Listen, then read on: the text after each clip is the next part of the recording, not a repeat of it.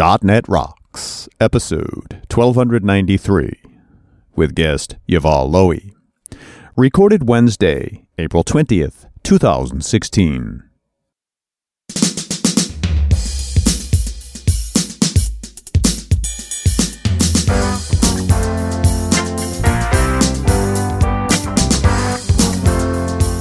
Hey, guess what? Welcome back to .dot net Rocks. This is Carl Franklin. And this is Richard Campbell. We are in Richard's room at Dev Intersection in uh, beautiful Orlando, Florida, and the weather is nice. Yeah, you can't argue with the weather, can you? No. And it was a bumpy winter, so yeah. It's kind of nice to be in sunshine, sunshine, sunshine. And even plastic grass smells fresh down here. I don't know. I don't know how they do that. Well, it's a different grass, right? Because yeah. it's sort of tropical here. Like regular grass would, wouldn't make it. It's very hardy grass. Yeah, it's big, bladed, sturdy stuff. Yeah. Well, uh, Juval Lowy is here. We're going to be talking to him very, very shortly. But first, we have a little business to take care of, uh, starting with Better Know a Framework. Awesome. All right, dude, what do you got? All right, so Richard, you and I were at Build. Yes. And we had front row seats to all the announcements, and it was great. And then some little insider stuff, too. Well, there was one announcement that a lot of people still don't understand or know about, so that's why I wanted to give it a little amplification here. Okay. It's Microsoft Cognitive Services. What? Cognitive Services. As in services for thinking? Well, A P Is that do kind of scientific, you know, intelligent stuff, like computer vision. We've done shows on computer yes, vision. Yes, we have. Computer vision is essentially uh, identifying objects in photos and uh, identifying people and that kind of thing. Face recognition, mm-hmm. emotion recognition. Right. So you basically upload a picture of somebody's face and it sort of tells you what their mood is. It, it, we talked about Tim Huckabee with that, with the Kinect, where you can sort of get a sense of people's mood. Right. Um, speech recognition and speaker recognition, mm-hmm. like who's speaking. Um, and what they're saying. Right. There, uh, you can do Bing Speech and Bing Spell Check. Those are branded A P Is, but language understanding and linguistic analysis. This is part of the bot framework. The bot right. framework uses this LUIS, L U I S, which I believe is language understanding. And it essentially takes typewritten text or, you know, text that comes from speech mm-hmm. and analyzes it to what its real breakdown parts are, and then can, based on that, call an A P I in your bot framework that will just take those verbs and nouns and uh, sort of distill it down, right? Yeah. Um, so all sorts of stuff. And, and, um, and the best part about these is they're free. At least for now. I was going to ask. It's like, how much for these wonders you yeah, describe? Yeah. So I haven't gone into pricing, but they clearly have pricing, but uh, they're in preview. Many are available for purchase. It's right. free to sign up. And when you're ready to scale, talk to us. So it's a great model. It's the Azure model, right? Sure. You, you start working, start building services. And then if you start making some money, perhaps, or you're scaling up. It's the up. drug addict model. Yes. First hit is free. That's right. Right? Get get addicted to it, right? Show us, well, right. get it doing something amazing, right. and, and then, you know, we'll talk. And the best part about it is by the time they're asking for money, you're probably making some. You would hope. Yeah. yeah. But yeah. it's still... Let's face it, Microsoft has not been aggressive about the costs of things in the cloud. They've no. always been very cost effective, really. So it is very interesting to think that these things are all now services. So this is show twelve ninety-three. So if you follow the pattern, twelve ninety-three dot pwop dot me will take you to cognitive services. To cognitive services. That's very cool. Who's talking to us, Richard? Grabbed a comment off of show seven oh eight, which I'm embarrassed to say is the last show we did with Mister Lowy. Wow. Like the better part of six hundred shows ago. Wow. Uh, and this is from October of twenty eleven. And we talked about being a business architect. Right. Just that whole idea. Right. Uh, although really, you know, you can't help. If you're going to talk to Juval Lowy, you're going to think about architecture very broadly. And the mm-hmm. comments reflect that. This particular one is from uh, the pseudonym Control Craft. I don't know your real name, and I'm sad about that, but we'll do our best to uh, get connected with you. He says, I love these thirty K foot flyovers and the vision of the potential future of our profession, which mm. is absolutely what we talked mm-hmm. about. It's part of creating the future we need. I wonder how the creation of tools for the business solution architect would develop the best, though. The discipline of the business solution architect would grow from education, with the first pioneers learning the principles on paper and doing the work by hand, so to speak, the way we did O M T by hand before case tools were there. Then those early business architects would build a demand for tools to automate their jobs. Alternatively, the tools would come out first and the business architects would end up promoting the tools they prefer.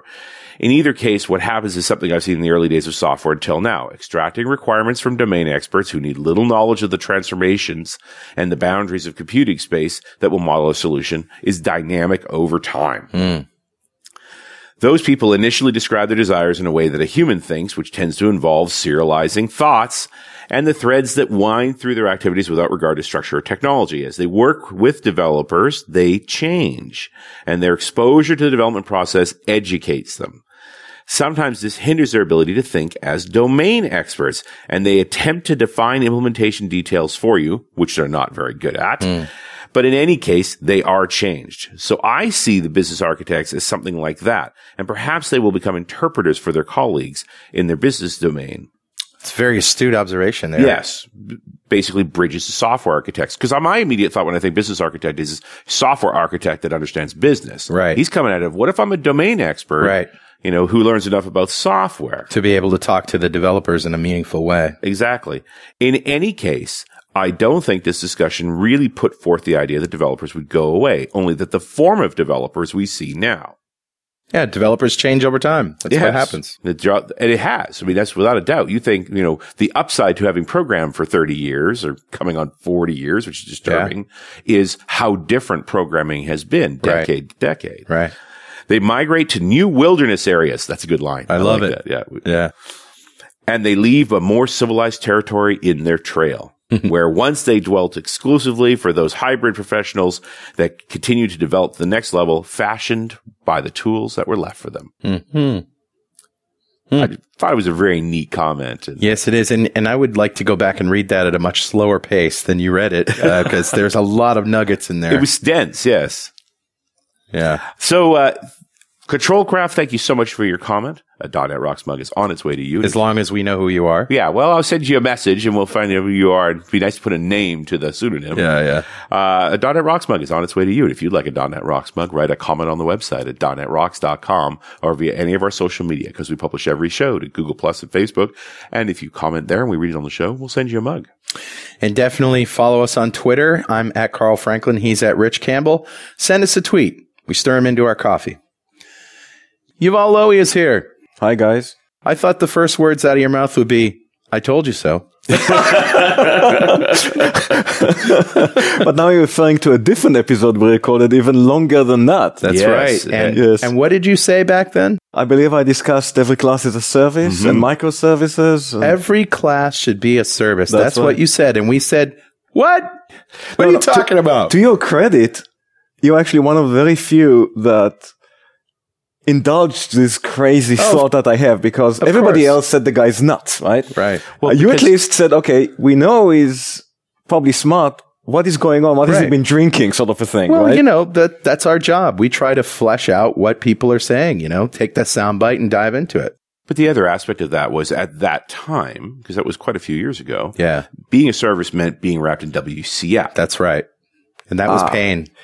And so we have to actually understand the motivation I had of saying every class should be a service and talking about using services at a very granular level, mm-hmm.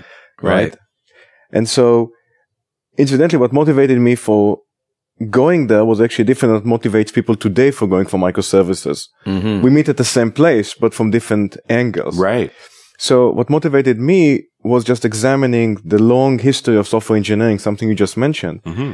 And in general, in life, if something is good, more of it is actually better. Right. So why stop at the boundary of a system and say, I have this big service, and but I'm not going to use it inside, right? So that doesn't make any sense. No. But your your general point was services have become too monolithic.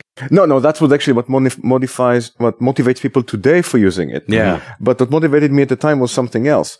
It was understanding that, in essence, if services are just the next step in a long journey that we've been going for many decades now, mm. if the service is the evolution of the component, and the mm. component was the evolution of the object, and the object was the evolution of the function, mm-hmm. if you look, say, at object, you don't say, I'm going to have just one giant object as my application. I'm not going to use object notation inside my application. Sure, right. I'm not going to have just one giant component.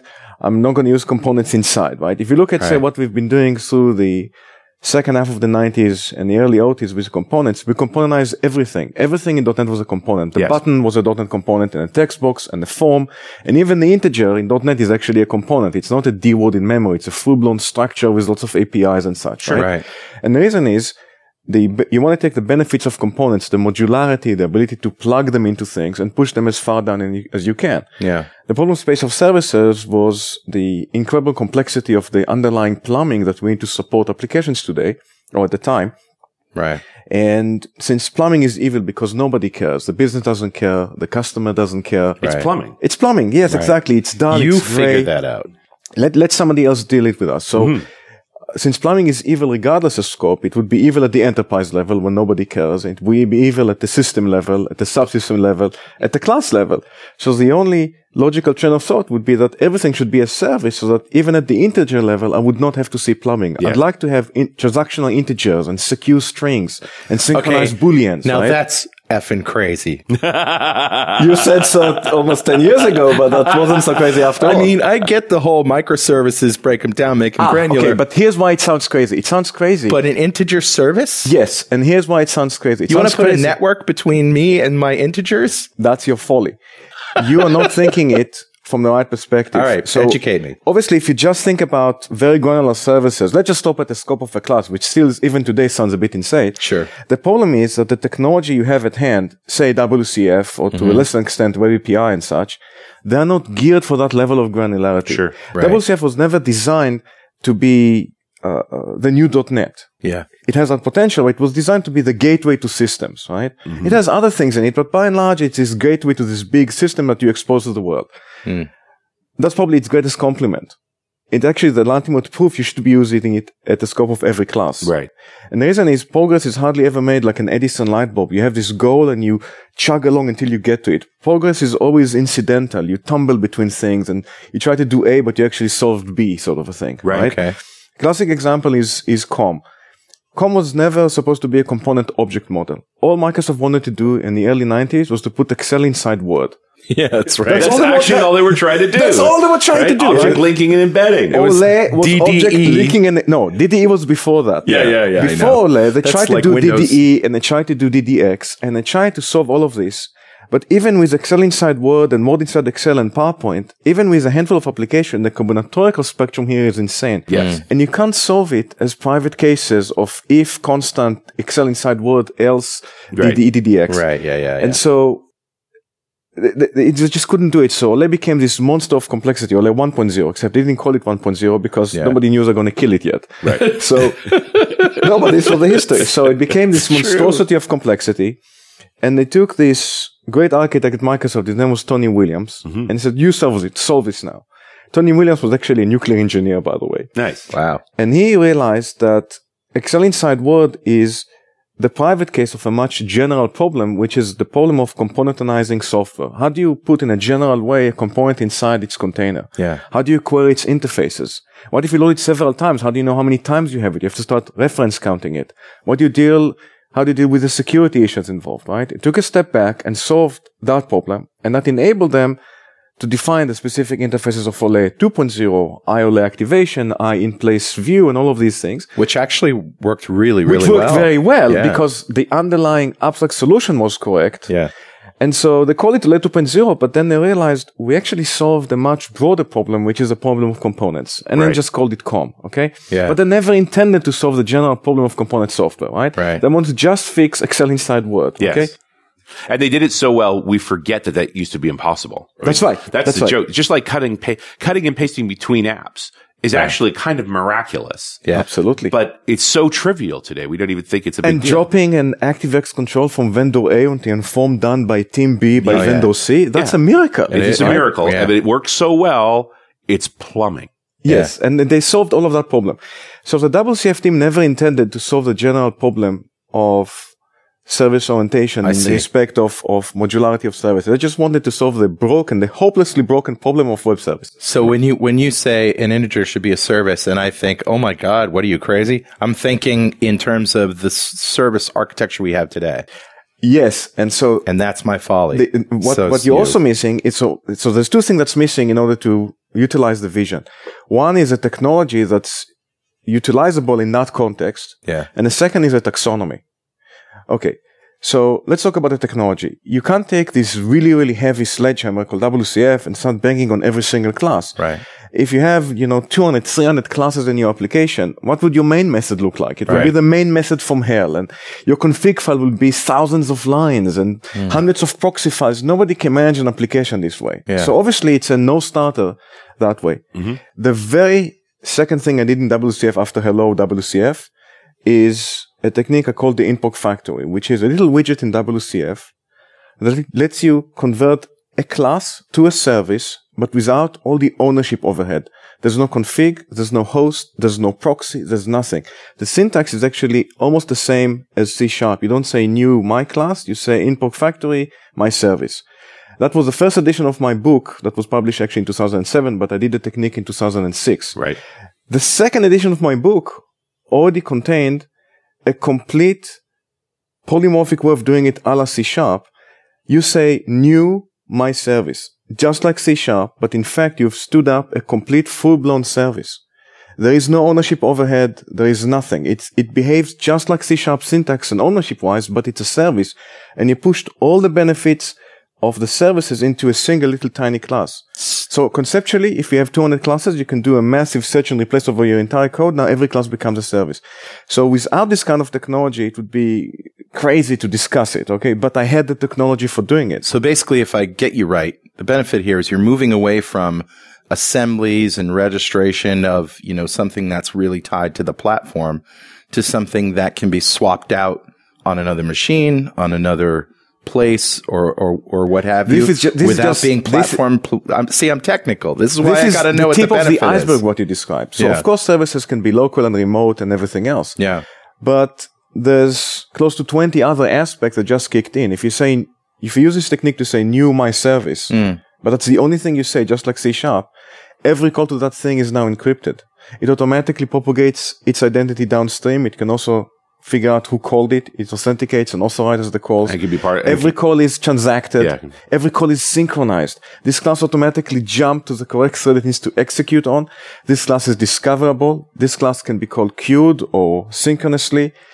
And on and on and on. And all of these aspects just were just crammed into the scope of a tiny little class because I had that technology. Which yeah. remember, I did it. This was the very second thing I did in W C F because to me that was all there is to W C F. I yeah. never cared about the big my service to the to my service in, in the concept of uh, the, the web A P I or the big service engines of the system. Right. To me, it was just the next step in a long journey of the next evolution of software engineering. Mm. Okay. And just like it didn't make any sense to stop at objects as a big system as an object, you want to push it as down as you could.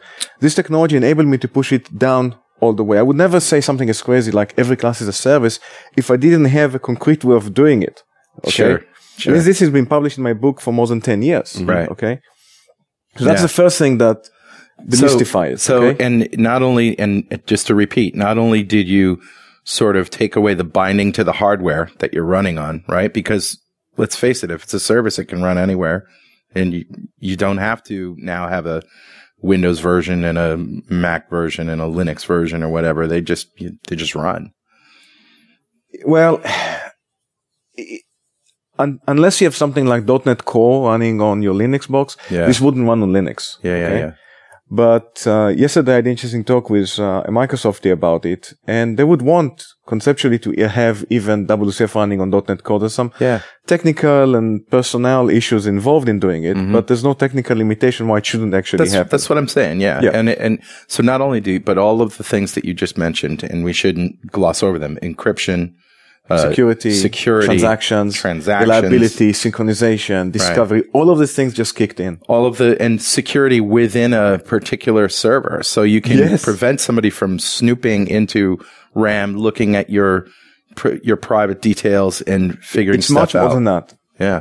typically, in order to attack you, they don't have to actually get inside your own box. They can compromise another oh, sure. machine right. that was not protected. Then but they I'm go saying, after your box. But I'm saying you now have that level of protection yes. as well. Yes. So now every service is like this ironclad sphere that's mm. completely protected from the world, right? Mm. Just like we wanted to put service at the scope of the big system because we want to protect it, right? From security perspective. So all these benefits that used to be reserved to big, heavy systems and now utilize the scope of a tiny now, little service. What's the overhead? This is actually faster than not doing it. Oh, come on now. Yes. And I can prove it to you.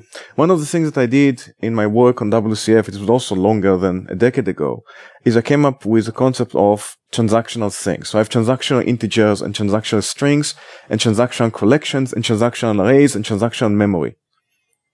Okay? Yep. So okay. This is something that only now Microsoft is catching up to in the Service Fabric, in the Azure Service Fabric, mm-hmm. okay? Now, if you're saying, okay, that sounds insane. What do you mean a transactional integer? Using the D T C on every integer? Yes. This actually blows out of the water performance-wise, not using it. And the reason is, the main utilization of transaction at the most granular level is as an error handling mechanism. Right. And so if and, you don't and, and do ultimately it, all it means to actually handle a transaction is just store a copy of the state before this process started. Before things went bad. So you can get back to it. That's right. Now, if you don't use transaction, you have to infuse your code with if and else and try and catch and do this rigmarole of error handling on right. everything that you do all the time. Transactions, the rollback only kicked in if something went bad, which is hopefully not all the time. Right. So if you actually do the benchmark of these things, it blows out of the water the alternative. Well, it looks more like stuff like Erlang. Right? Yes. And the, and, yes. The, and the actor model principles that just say, right. just let it oh, fail. Richard, you have Richard, no idea what you just said. Just I've blew. been talking about, I've been, what? Hey, Richard just, Richard just described the, he just stepped in it, man. He yes. Just, you just stepped into you it. You just stepped so in it. So I've been doing things like the Service Fabric and the actor model with W C F for more than ten years right. because that's exactly what enables you to do. In fact, there is something else which you may not actually know. I put in, uh, on top of W C F, a framework called Service Model E X, which adds all the little toys on top of W C F. I already mentioned InProc Factory and ability to wrap every class as a service and a transaction collection, but there's lots of other things, which adds these very super modern uh, software engineering aspects to W C F. And it's all there on top of W C F. The Service Fabric, which is the Microsoft new offering for doing services and microservices, right. has not even all of these things, but right. it has many of them. Hmm. Now, that means that these things are actually comparable. So if they are comparable, why not make them interchangeable? So what I did in the fourth edition of my book, along with my co-author, is that we have completely implemented the Service Fabric on top of Service Model E X. So we can take hmm. all of the Azure Service Fabric and run it on my laptop right now in a tiny micro fabric mm-hmm. because we made it not just comparable, but interchangeable. So in order to move from the micro fabric that we run on a laptop to the Azure fabric, we change one namespace at the top, and it's completely, utterly polymorphic and interchangeable, right? Wow. And this is because you, the, from a software engineering evolutionary standpoint, they're actually the same. They mm-hmm. provide the same things. And in fact, we have for even things that Service Fabric doesn't offer yet, but mm. it will actually mm. over time. And so that's exactly what you actually want to do with it, right? Yeah. It's that's- just, no, don't put... all those little if-thens, all that testing, oh, it's yeah. just unnecessary. and, Let and it fail yeah, and right. it'll fact, roll back. If you think about Service Model E X, it, it's a form of a fabric. It's, it provides sure. all these aspects that you really actually deal with, right? right you don't right. have to worry about with the healing of the software and all of these things. Nah, just, just go away with it. Just I think we should bring back W S Star. yes. Okay, so what we discussed so far... Uh, wait, wait. Just for those listeners, that was a joke. Okay?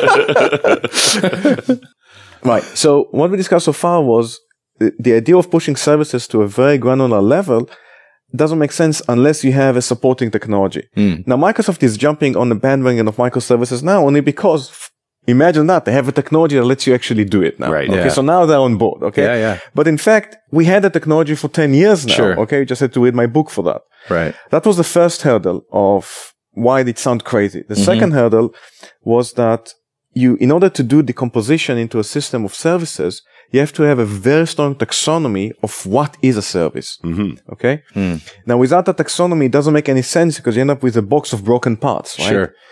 The classic mistake people have been doing since the dawn of time in software architecture is decomposing based on functionality. So if you look at the, the things you need to do, it can be list of functionality in a classic requirement spec one point two point three do A, mm-hmm. or it can be uh, uh, a more behavior like some user story and such. They map this to their building blocks. So I have a building block with A and a building block with B. Right. I'm doing billing here, shipping there, invoicing over there. If that is your architecture, you're already dead. Mm. That is death. Okay. Yeah. And the reason is it's a universal design rule that regardless of the system, this has nothing to do with software. Features are always aspects of integration, never implementation, right? I'm delivering this interview with you right now, but there isn't a single box in me that says talk to Richard and Carl, right? right? Yeah. I'm doing it by integrating my heart and my liver and my lips and my yeah. brain and my eyes, right? And we integrate uh, uh, an audio mixer and a few laptops. All right. of this is in front of us. It's, it's integration that gives us this feature, okay? Yeah. Uh, my car is a very simple feature. Take me from A to B, but there's no box in my car that does that, right? My car right, has right. fuel pumps and fuel tanks and pistons, but there's no feature. I'm integrating all of these things into a feature, okay? Right. So once you understand that, the same is true with services. There should never be a service with a feature on top. That, that's death. You can't actually implement anything this way. Sure. If you do it this way, you'll never be done because there's infinite number of things that I could actually do. And over time, I right. will do more and more of these things, right? right. So In you fact, have to break it down to the least number of, to the greatest number of parts without Without uh, becoming so the way I'm saying it, you need to decompose it into the smallest number of services that you can put together and to satisfy any requirements. Right, right. right. For example, the our architecture, the human body architecture, was more or less done one hundred thousand years ago, long before anybody imagined .NET Rocks, right? Mm-hmm. But we're still using the same components for this particular use case. Yeah. Okay. Right. And so the question is, how do you get that kind of decomposition? So you have to start understanding that in software in general, every software system has a very consistent taxonomy to the architecture, okay? So people always confuse architecture with design. So I explain what I'm saying. I'm not talking about the design. I'm talking about the architecture. Okay. A mouse and an elephant have the same architecture, mm-hmm. okay? The design is totally different, by the way. Sure. Yeah. But they have the same architecture. Now, a mouse and a grasshopper don't have the same architecture, right. okay? So if you look at the taxonomy of the components of a mouse and elephant, they have the same taxonomy. Okay. Right? And you could make the same observation about software services. Okay. Uh, to use a body analogy again, my heart provides for me a very important service. It is mm. to pump blood. Mm-hmm. Okay. So in any mammal, we need to pump blood. So we have to have something that pumps blood. Okay. So you have to recognize that before you design any mammal. You have right. to have that service. Okay. So you're saying we need to do the financial parts of our, of our systems first. So there's a whole business value behind. The, there's a whole, actually, no, it's not a laughing matter. There's a whole yeah. rationale of how you map the added value of the business to these services. Sure. Okay. So the second thing people miss when they're doing the decomposition into smaller and smaller services is without a very strong taxonomy behind how you do the decomposition, you're lost, right? You're right. just going to have another box of broken parts. And so I've had that taxonomy for more than sixteen years. In fact, I noticed that taxonomy when I was a corporate architect in the late nineties. So in the late nineties, I was a corporate architect of a Fortune one hundred company and I managed the architecture department. And I interacted with, you know, a dozen divisions or three or four projects in each. And I noticed that in the abstract, I always give the same advice. Now, in specific, it wasn't the same advice. It was a mouse versus an elephant. Yeah. But in the abstract, it was always the same advice. And I realized that pardon, there's a heart, there's mm. kidneys, there's liver, right? right? There's a spine. And I realized that there's this overriding uniformity to designing of things, right? And basically, at that point, I realized, okay, this is a huge opportunity. And I left the mm. corporate job and founded a company called iDesign, mm-hmm. devoted for the sole purpose of doing nothing but design. And the whole And the whole uh, idea was just utilizing this universal taxonomy of how you design software systems, right? Mm-hmm. And then superimposing on top of that microservices is yeah. a hand in glove. Right.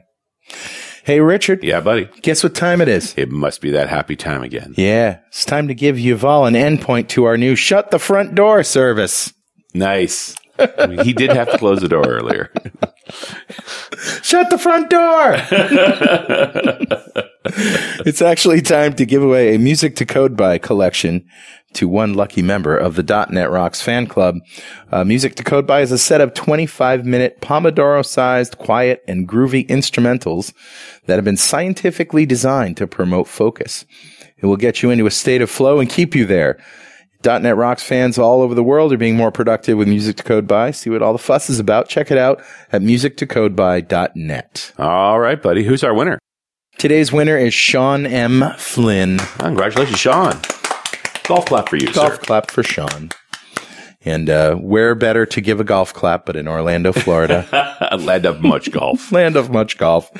And Sean just won the Music to Code By collection. That's uh, probably twelve tracks, twelve twenty-five-minute tracks. Soon to be thirteen. It's not going to stop. Yeah. And uh, if you don't know what we're doing here, go to dot net rocks dot com, click on the big Get Free Stuff button, answer a few questions, and join the .dot net Rocks fan club. We have thousands of members all over the world. In every show, we like to give away stuff from our sponsors. And every December, we give away a five thousand dollars technology shopping spree to one lucky member of the .dot net Rocks fan club. And you all, now it's your turn. If you had five thousand dollars to spend today on technology, what would you buy? I know. You'd buy a farm tractor. A smart tractor. Farmer Yuval. An IoT tractor. Yeah. Which, you know, actually, IoT is, is actually emerging out of the world of microservices. Right, we can sure. talk about how every button on your shirt is going to be a service, right? Yeah, right. Okay, yeah. And an actor at that, okay? Yeah, an actor, yeah. So, going back to what I said a little bit before about the motivation f- that I had for doing microservices is mm. different than what led the industry going there today. So, the industry is going there today because it didn't do it ten years ago. Mm. So, what does it mean? If you didn't accept the notion that every class should be a service, that service should be something very, very granular, then you had to stop at the st- scope of a big system. Mm. And that means you are boxed into this giant monolith of a service. Now, a giant monolith of a service is completely incomprehensible. It's a giant monolith. Nobody can understand the insane complexity inside. Mm-hmm. There's this incredible complexity on the outside where you superimpose all the behaviors and the features on top of the giant service. Mm. And so that created an enormous amount of pain. Because I did not embrace services at the granular level, there was an enormous amount of self-inflicted pain with a giant monolith. So ten years later, they're saying, okay, the giant monolith was a bad idea. Let's break it down into smaller services. So bravo for catching up on that aspect. But what I fear is happening now is something actually even worse. And the reason is merely breaking down a giant monolith into smaller services without a supporting taxonomy and without a supporting technology, because they're still trying to do it, say, over H T T P, which is completely wrong, right? Okay. That creates even a bigger mess than the giant monolith. Mm-hmm. Okay. So the moment you go granular, you can't go granular by keeping the same protocols and the communication. For example, I'm communicating with you two right now using a protocol called English language and, and verbal, right? Mm, so right. I'm communicating using words and maybe some hand gestures and eye movement, but that's actually a very uh, uh, broad communication mechanism. It's not the fastest one. It's probably not a good protocol to talk to my liver. Okay? Probably not. Probably not. Or to my heart. Your liver With, doesn't understand the English language. The language doesn't understand, and it wouldn't be fast enough or verbose enough. Okay. And so with my internal components, I use completely different protocols. They're still services, right? Sure. But I don't use an external protocol. I use an internal, highly specialized protocol. Okay. So, so, so just to, Richard mentioned the actor model and all of that stuff. Um, Microsoft's Orleans project is a, is a sort of actor model service that they used in, uh, the Xbox, uh, Live. And did, I mean, have you looked at that? How far does that take you? So that's the next evolution of services. Okay. So actors are services, but not every service is an actor. Yeah. Okay. Right. Yeah. So if you think about, uh, the idea of actors solve a different problem than services. Okay. The problem so space of services is, really, is always. This is really interesting to me. This is really interesting to me because when what you're describing sounds just like an actor with added security and encryption and all of that stuff. Uh, no, so all of that security and encryption, all of that, that would be the scope of a component, right? Actors in this analogy would be the individual cells. So okay. more yeah, granular yeah. than the component. Way more granular than services, I yes. See. So if if in a world of every class as a service, you would have... Uh, Ideally, you know, one hundred, two hundred services in your application. Right. Now I'm exaggerating. It could be a sure. dozen or so. Okay. Yeah. In a world of actor, every record is a service. Every integer is a service. Mm. Okay. So that's truly now an explosion of things. Okay. Mm-hmm. So, um, actors solve a different problem in that respect, and they require also, again, a different communication protocol. Sure. Okay. So when, when the industry today is trying to do microservices, but still using things like Web A P I and H T T P, that's dead wrong, right? You have to evolve a different protocols, different instantiation mechanism, a different hosting, right? Just like the things I was doing ten years ago, we need to now adopt it at a more granular level. That's actually what the fabric lets you do. Yeah. And so, and you have, of course, you have to have the support in taxonomy, okay? So doing all of that will not, would only catch up to what I've been saying ten years ago, okay? So now there's a new wave coming in. And to understand that wave, we have to understand the problem space of services. What motivated me ten years ago to serve a class as a service is the complexity of putting the services together of because of the plumbing and the security and the hosting and the activation mm. and all of that things that nobody should actually deal with. Right. Let's just uh, extract out all of our code, keep, keep the component only talking about the uh, business logic and the interaction of the services to manifest the feature. That's the only thing the service should do, okay? That was the problem we've had writing business application about, say, ten years ago. But ten years ago have passed. Okay, ten mm-hmm. years have passed. And now we're facing a different set of problems. And the set of problems that we have today is that we've reached probably the limit of what you can actually code as a solution. You're not going to have, there's, there's a natural scope and size limit into how big a method or a service can do in order to add any kind of value. So now what we need is glue to integrate all of these things. Way more than that. So look at the, so let me ask you a different, a different uh, question as yeah. an analogy. Yeah. What is the most powerful computer in the world? The in, brain. No. Uh, okay. So it's the Chinese one. No, I don't know. No, no, no. Hold on a second. Yeah, yeah, yeah. I know it was it, a trick it, question. I'm it, just trying it's to. It's a trick question. The first iteration, the first, uh, uh, uh, naive answer is of course the human brain. Yeah. But the real answer is, all the people on the planet. I see. If the I group all of them, I would actually get a much more powerful computer than a single individual. Right. Right? Yeah, yeah. That's a far bigger comp- uh, computational power, right? Sure. Now, the same is true uh, with individual computers, but the very reason we have teams and organization and companies is because a, an organization or a team is way more powerful in its capabilities sure. than an individual. Yeah, yeah. Individual, if you take even the smartest person in the world, okay, with the best body, you take the brain of Stephen Hawking, put it in the body of of Arnold Schwarzenegger. Mm. There's only so much that very capable uh, individual can actually do. There's so many, only so many hours in a day. Right. Only so many inputs and outputs you can funnel to that person. That person could be incredibly efficient, but it's limited in its capability, right? right? So instead of what we do, we get lots of people together. It doesn't have to be even a big combination, right. but we get more of them, and now we can start being a bit more effective. We're not yeah. more efficient, right? An analogy here, if you have a ten-man-year project, giving it for one guy is incredibly years. efficient, but it will take ten years and nobody will wait ten years. So giving it to eighteen guys and waiting two years, it's going to be incredibly less efficient. It's just more effective. Right. So we start building teams. Not, and you don't get it done in one year with ten people. Right, that would be perfect efficiency. That's that right. Never, no, never no, works you, out that you way. You get it with eighteen people in two years, two years. Which is three point six times less efficient. Yes. Right? Yeah. Okay. But more effective. But more effective. And so we start building teams, organization, and companies, and eventually markets and so on. Okay. That's how the world actually operates. Mm-hmm. Okay. Now it turns out that we use software to solve real life problems. Right. Software always tries to mimic problems in the real world, and the problems we try and solve today are incredibly connected. And the level of complexity is, is insanely high. You can never actually solve all the complexity and the changes in the scope of a single application. Mm. So just like we realized that features are aspects of integration, mm-hmm. the business value of what we try and do can only now be solved by a mass of interacting services, interactors. So now if you're saying, if, if I'm trying to solve a very complex problem, I'm not going to try and solve it by having a really, really capable actors. In order to solve a complex problem, what I would try and do is I would have really, really dumb actors, and I would actually program the system or the world as a network of these actors mm-hmm. operating in the context of some kind of a fabric or some kind of a supporting strata, right? Mm-hmm. The ultimate example here is the human brain in the respect that you have about a trillion neurons, which individually are feeble and do absolutely nothing. Right. But the program in your brain is the, is the network of these actors put sure. together, right? Sure. And so using this, you can solve very, very complex problems without actually ever changing the design of the computer mm-hmm. or the way it's put together.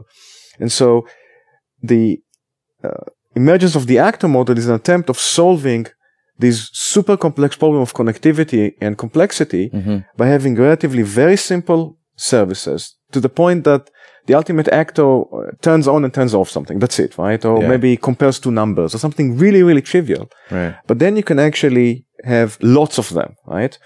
And net result is that not only does this actually enables you to solve very complex problems, it also solves it in a very concurrent and high throughput manner. And the reason is comes across really maintainable, right? You have these nice granular bits that you can yes. work on. Get well, rid of the monolith. You actually don't work on the bits anymore. You work on the network of the bits. Right. And you program the network as opposed to the individual thingies. Okay. So taken to the ultimate extreme in such a world, I was actually wrong when I said every class is a service. I should have said every record is a service. Every integer is a service. Right, yeah. That is actually the way we are going maybe in another ten years. It's not, not, none of these things go overnight. Okay. Mm-hmm, yeah. We have this big vision, the picture, and then we make these stepping stones getting there. Okay. So if I can use your analogy for actors for a minute. So my, and I'm trying to draw this down to some sort of technical, uh, you know, technical representation here. Um, Actors, as I understand, work best when they represent a user or a device or something. This is how I, the actor model has been explained to me. So to think of actors as these dumb little things that add two and two for the purpose of, you know, general compute, you know, that's, that's a, a totally different but story. Tell me something it? in the C P U on your laptop right now. Is not exactly what you have. Don't you have individual gates doing something well, sure. very trivial? Sure, but, but you you're talking about compute, whereas actor model to me has always been described as actors represent users or, you know, game players or whatever. Yeah, so... Little state baubles. It, that's another misconception. Actors probably shouldn't have state. The state of the system is the relationship between the actors, okay? It is a graph relationship. That is the state of the system, okay? You don't maintain memory... in an individual neuron in your brain. You maintain right. it by the relationship between your neurons, mm-hmm. okay? That's the way we're going to actually do it. Now, one of the things that confuses people is because the technology at hand today, yeah. twenty sixteen, the most advanced technology that's just emerging, the fabric, is not even giving us that, right? Yeah, yeah. And Microsoft is muddling the water here with with putting state and behavior inside the same actor. Yeah, yeah. All of that will have to change. All of that will go away eventually. It's a mm. very rough cut of what this thing should actually look like. Okay. Now, we have a very strong business case for doing it, and that's the Internet of Things, the IoT. We're not going to program the IoT using if and else. I hope that's clear. That's yeah, not yeah. going to happen. Yeah, yeah. And we're not going to program the IoT by modeling it a la object orientation or even service orientation with an instance of a service for every widget in the real world. Right. That's also not going to happen. Right. Okay. Nobody can maintain it. Nobody can manage all these billions of instances and such. Sure. What we can actually do is model it using actors. And what we can actually do is we can actually have in a world where we have trillions and trillions of devices, which is where the IoT is going, right? Mm. Where every article of clothing, your car alone would have thousands of these things. Right? That's mm-hmm. actually where we are going. We can actually start modeling locally individual actors doing these things and then an aggregator and so on. And actually, we're going to build an organization. Mm. Just like a company is an organization of people where the product of the company is the organization of those individual brains into a hive brain that does things, right? Mm-hmm. Typically limping along. It's not perfect. Right. But it's way more capable than an individual. And again, you're right? trading this effectiveness for efficiency. That's right. Mm-hmm. And then what do you do? You program the organization using its structure. You arrange the business units, and this business unit is doing this, and this is doing that. Right. That's how you program an organization. Yeah. And that will be our program. Well, individually, the individuals themselves may do something, just a cog in the wheel, something very simple. They're just actors in this context, okay? Uh, I want to jump back to something you mentioned about, you know, you don't use H T T P. It seems to me that as we drive this service model deeper down into, you know, finer, finer granularity, you, you always need communication, but the protocols have to be smarter. They have to know what the most efficient way to communicate ah, is yes. at the level they're at. That's right. And the po- the protocol we're going to use is, of course, going to be messaging based, mm-hmm. right? So when your brain wants to say to the heart, pump blood faster because I need to run now or right. whatever, right? You actually send a message to the heart, right? Right. The, you don't flip a switch in your brain that turns on the heart. You send a message to the heart, and the heart will get to it. Yeah, and it decides how it's going to implement it. And it decides how it's going to implement it, exactly. Mm-hmm. And then the, inside the heart, there's chambers and all of these things that actually have to do it, right? But you, your heart, do, your brain doesn't actually understand the intricacies of the structure of the heart. Sure. Mm-hmm. Or for that matter, how the liver works on the metabolism, right? right? Yeah. And so you send messages. Nor does it need to know. Nor does it need to know. And so right. it may actually just drip a little bit more adrenaline into your bloodstream, eventually getting to the heart pacemaker and, right. and ticking it up, right? And so you don't send a word tweet or an email or anything. You do a, a very specific message on an incredibly fast protocol, mm-hmm. right? It could be the nervous system, the circulatory system to do it. And so H T T P is just incredibly ill-suited for that. And I'm not discounting the value of web services. We absolutely need web services sure. to talk between the big things, right? right? But that's between the individuals or the organization. It's not inside. It's not one protocol rules them all. No, no, no, but it, no. It sounds like we need to get to a place where this is fairly automatic. Like that yes. protocol selection is also ah. plumbing. Yes, exactly. And that, and that goes back to the fabric, because mm-hmm. what we need to deal with is an abstracted way of dealing with the broadcasting of the messages mm-hmm. over a uniform fabric, right? Yeah. And I say, you know what, fabric, you want to use queues or buffers or direct messages or, or threads. What do I know? I it's mean, plumbing. It's plumbing. Just you, it. you figure it out, right? yeah, yeah. Let you figure it out, right? And that's exactly where we are going. Mm-hmm. So right. at the end of the day, when you have all these services that are granular and you, you have to have something now that sort of puts them together into a feature, aren't we left with a programming language? Uh, yes. And that goes back so we're writing to the a, comment of what I had before in the last interview we did the on business, business architecture. Yeah. So the interview I did with you guys uh, five years ago was about this very idea that the job of developers and architects would never be to implement a feature. It would be to come up with a box of parts, a box of components that you can put together into anything. Mm-hmm. Now, the developers How and the architects... How does the feature emerge? Uh, developers and architects never understand the feature fully, and there's always a communication gap. We need the reflecting image of the software architect in the form of a business architect. Somebody understands the added value to the customer and what customer A wants as opposed to customer B, and gluing those things together. The best way of doing that is not using if and else and semicolons in a programming language, but hopefully in some kind of a visual language, maybe orchestrating in the form of workflows. Some kind of declarative de- system. Highly visual, yeah. highly declarative. In fact, why have a business architect do it? Have the end customer doing it, right. sure. okay? The, whoever and, understands the domain the best. Right. And I'll take it a step further. Why not have an A I do it? Yeah. And now you understand. That's not going to cause any trouble at no, all. No, that's yeah, not yeah, sure. Everything's going to be fine with us. Yeah, no problem yes. there. yes. And I, I can do a little, come with me if you want to live. yes. So, so the problem we're going to, we, we're seeing now is that on, we have this divergence. We hit the fork in the road. Okay. Yeah. We've hit the, we've completely maxed out the capability of developers to producing more if and else at maintaining it. They're already completely saturated. This is, this is a dead end. Okay. You're going to have t-shirts that say if else with a circle and a line through it, right? yes. Yeah, so that's, that's, that's gone. Right? No more if else. No more. And developers and architects are going to, architects are going to come up with a taxonomy of the building blocks. And again, I don't want to belabor the point too much. There's a very strong taxonomy of what are services, how they should actually right. interact. And once you understand the taxonomy, you can take it a step further. You can say, are there also real time consistent patterns into how the interaction should look like? And the answer yeah. is yes. There's all these structural things that architects have to deal with. Okay. Developers can implement the building blocks.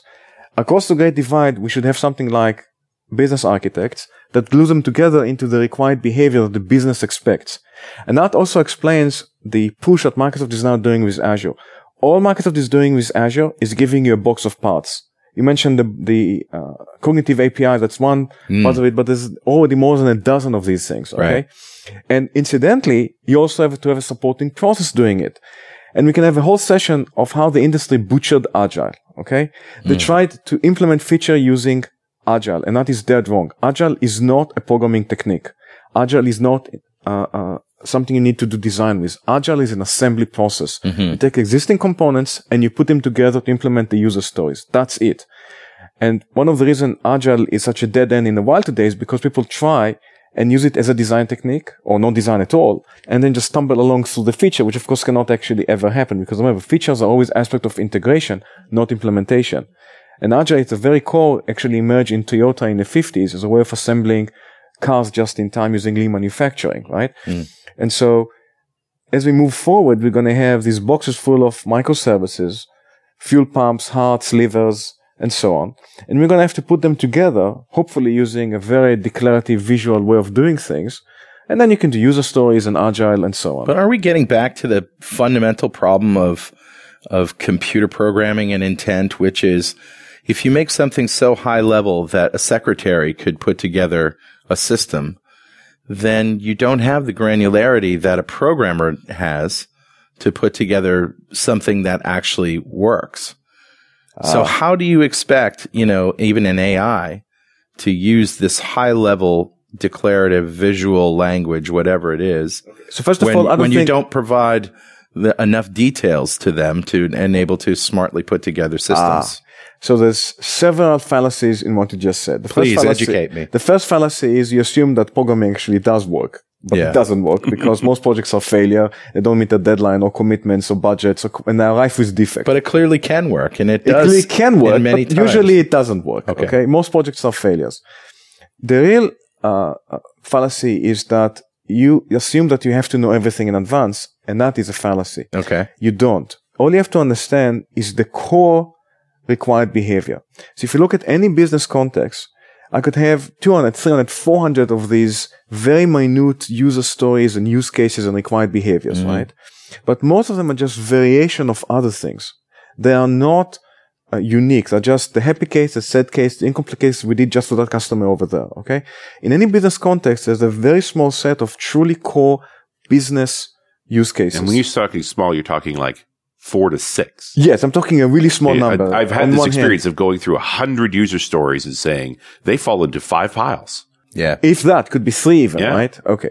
So now the job of the architect is to identify those three, four, five, six use cases, core use cases, and then turn around on the side and come up with a smaller set of building blocks, your terminology, the smaller right. set of building blocks that you can put together to satisfy each of the core use cases. Now, what do we know about all the other use cases? Even those that are going to come up ten years from now, we don't even know them. We know they're just variation of the core use cases. Mm-hmm. And as such, what they represent is a different interaction between your building blocks, not a different decomposition thereof. Sure. So now as the requirements evolve, your design you're, does not. But you're describing programming. No, the programming is what happens inside those small set of building blocks. Right. Okay. The act of implementing the hundreds of use cases is putting those building blocks together. Sure. But so uh, there are layers it, though, right? It, it, that, that, that could you, be done. We have objects, we have strings, we have, you know, tools that we have. We put them together in small functions, and then we put systems together that call those functions. At no. some point, there has to be logic. Yeah. So there's programming inside individual components, mm-hmm. right? But as far as the business is concerned, the feature, the mm-hmm. required behavior for the customer is never inside any individual components. It's the integration no, of those I understand things. Now, that, the integration, integration doesn't have to be done in code. But integration does require logic, and it yes, does require course. essentially the same kind of abstract thought that programmers use. Ah, so, but the question is, I agree, the question is, is it going to be done by programmers? Right. So, not all programming has to be done by programmers. Well, um, there have been many what they called four G systems yes. that were supposed to have solved this problem, and they they always fail because right. they're they're too high level. And they don't do the right taxonomy of what are the services. There's many reasons why these things actually fail. So the stuff that you have done, you have success stories that you can share with us about? Absolutely. Yeah? It's the iDesign customer base. Great. We've done it hundreds of times all over the world. It's incredibly repeatable. Great. Great. The the interesting thing about this is you think about, you start thinking in those terms. Part of the composition of a given application, then, the workflow is actually implemented by the user. Of course. When you fill in text boxes and click on a button, you implemented a workflow physically. That's right. You know, it, the programmer built each of those pieces. There was a decision by somebody involved in U X to put those pieces in a visual order that encouraged that workflow. That's but right. in the end, the operator operated it. That's and right. actually, you know, implemented that workflow. That's right. So your features are implemented by your customers. No, the required behavior mm-hmm. is something that ultimately the user can I even didn't mean do. implemented, but um, de- designed, essentially. The required Features behavior are... is always dictated by the end customer, yeah, yeah, is it yeah. not? The developers the... don't understand the required behavior. It's not their business. They don't, they're just... Uh, sure. The the balancing act of these high-level languages getting more abstract is back to this efficiency-efficacy problem, right? That's right. It's, yeah. it's, going to be, it's going to be less efficient, but it's going to be more, more effective. effective. That's right. And so the, and in, and every time we go too high level, it becomes so inefficient it's no longer useful. It's exactly, that's so exactly right. The, but it's a wave. We're going up and down and up and down and up yeah. and down. We push it's back down to efficient, pull back up to effective. Sure. And maybe this time Maybe this time. Now, maybe you could say it's not every user. It's just my admin on the customer side doing it. Yeah, yeah. Maybe it's just my business expert as a service providing that customization. Sure. Right? So there's many ways of skinning this cat at various levels okay. of granularity of who does what, right? But this is exactly what Microsoft is pushing now very hard. If you look at what they're doing right. now, what is called Logic Apps. Yeah, yeah. Logic yes. Apps. Yeah yeah, yeah, yeah, yeah. That's exactly where we're heading, right? right? Now, Microsoft, as always, is stumbling into things, uh, elephant in the Chinese uh, uh, porcelain store. Right? Bull in the China shop. Bull yeah. in the China shop, not providing just the right taxonomy, not the right tools, and, and so on and so forth. And not having a plan. They, they, and not having a plan. They just keep putting parts in boxes and That's putting right. them in front of us, and we see what happens. They've always tried to abstract things at the right level, right? You know, for for the work that we want to do. Um, and, uh, you know, some have succeeded in the time, and some have not, mm-hmm. but. You know, that's is, this is the dance that we're describing. So anyway, to get back to your, your customer base and your success stories, um, maybe we can, if you have any of that stuff published, you know, so we know what this stuff looks like. Yes. Yeah, so unfortunately we can't publish the things as is. Right? Yeah. Right. Sure. Uh, however, I do masterclasses all over the world where I share these ideas and techniques, and we, we have an, in, what we call the iDesign alumni, which is a group of people who took our masterclasses. Mm. And with those people on a private forum, we share these things and we go through exercises. And we yeah. took, last year we took a massive system we did for a customer and we made them all do it. Okay. And go through it, right?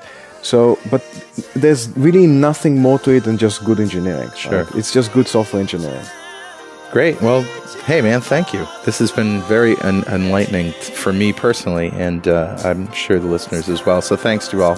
Absolutely. Thank you, guys. I hope right. it won't take another five years. Yeah, maybe. We'll be back. I'll be back.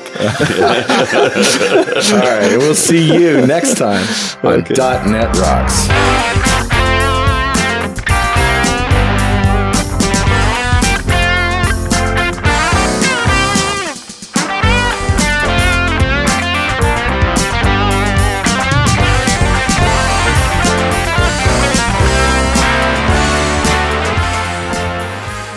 .dot net Rocks is brought to you by Franklin's Net and produced by Pwop Studios, a full-service audio, video, and post-production facility located physically in New London, Connecticut, and, of course, in the cloud. Online at p wop dot com. Visit our website at dot net rocks dot com for R S S feeds, downloads, mobile apps, comments, and access to the full archives going back to show number one, recorded in September two thousand two. And make sure you check out our sponsors. They keep us in business. Now go write some code. See you next time. Got transmitted banned by the F C C.